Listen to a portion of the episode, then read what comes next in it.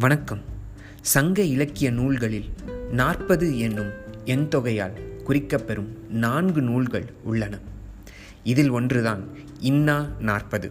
அதாவது துன்பம் தரும் நிகழ்ச்சிகளை முறையே நாற்பது பாடல்களில் உரைப்பதால் இந்நூலுக்கு பெயர் இன்னா நாற்பது.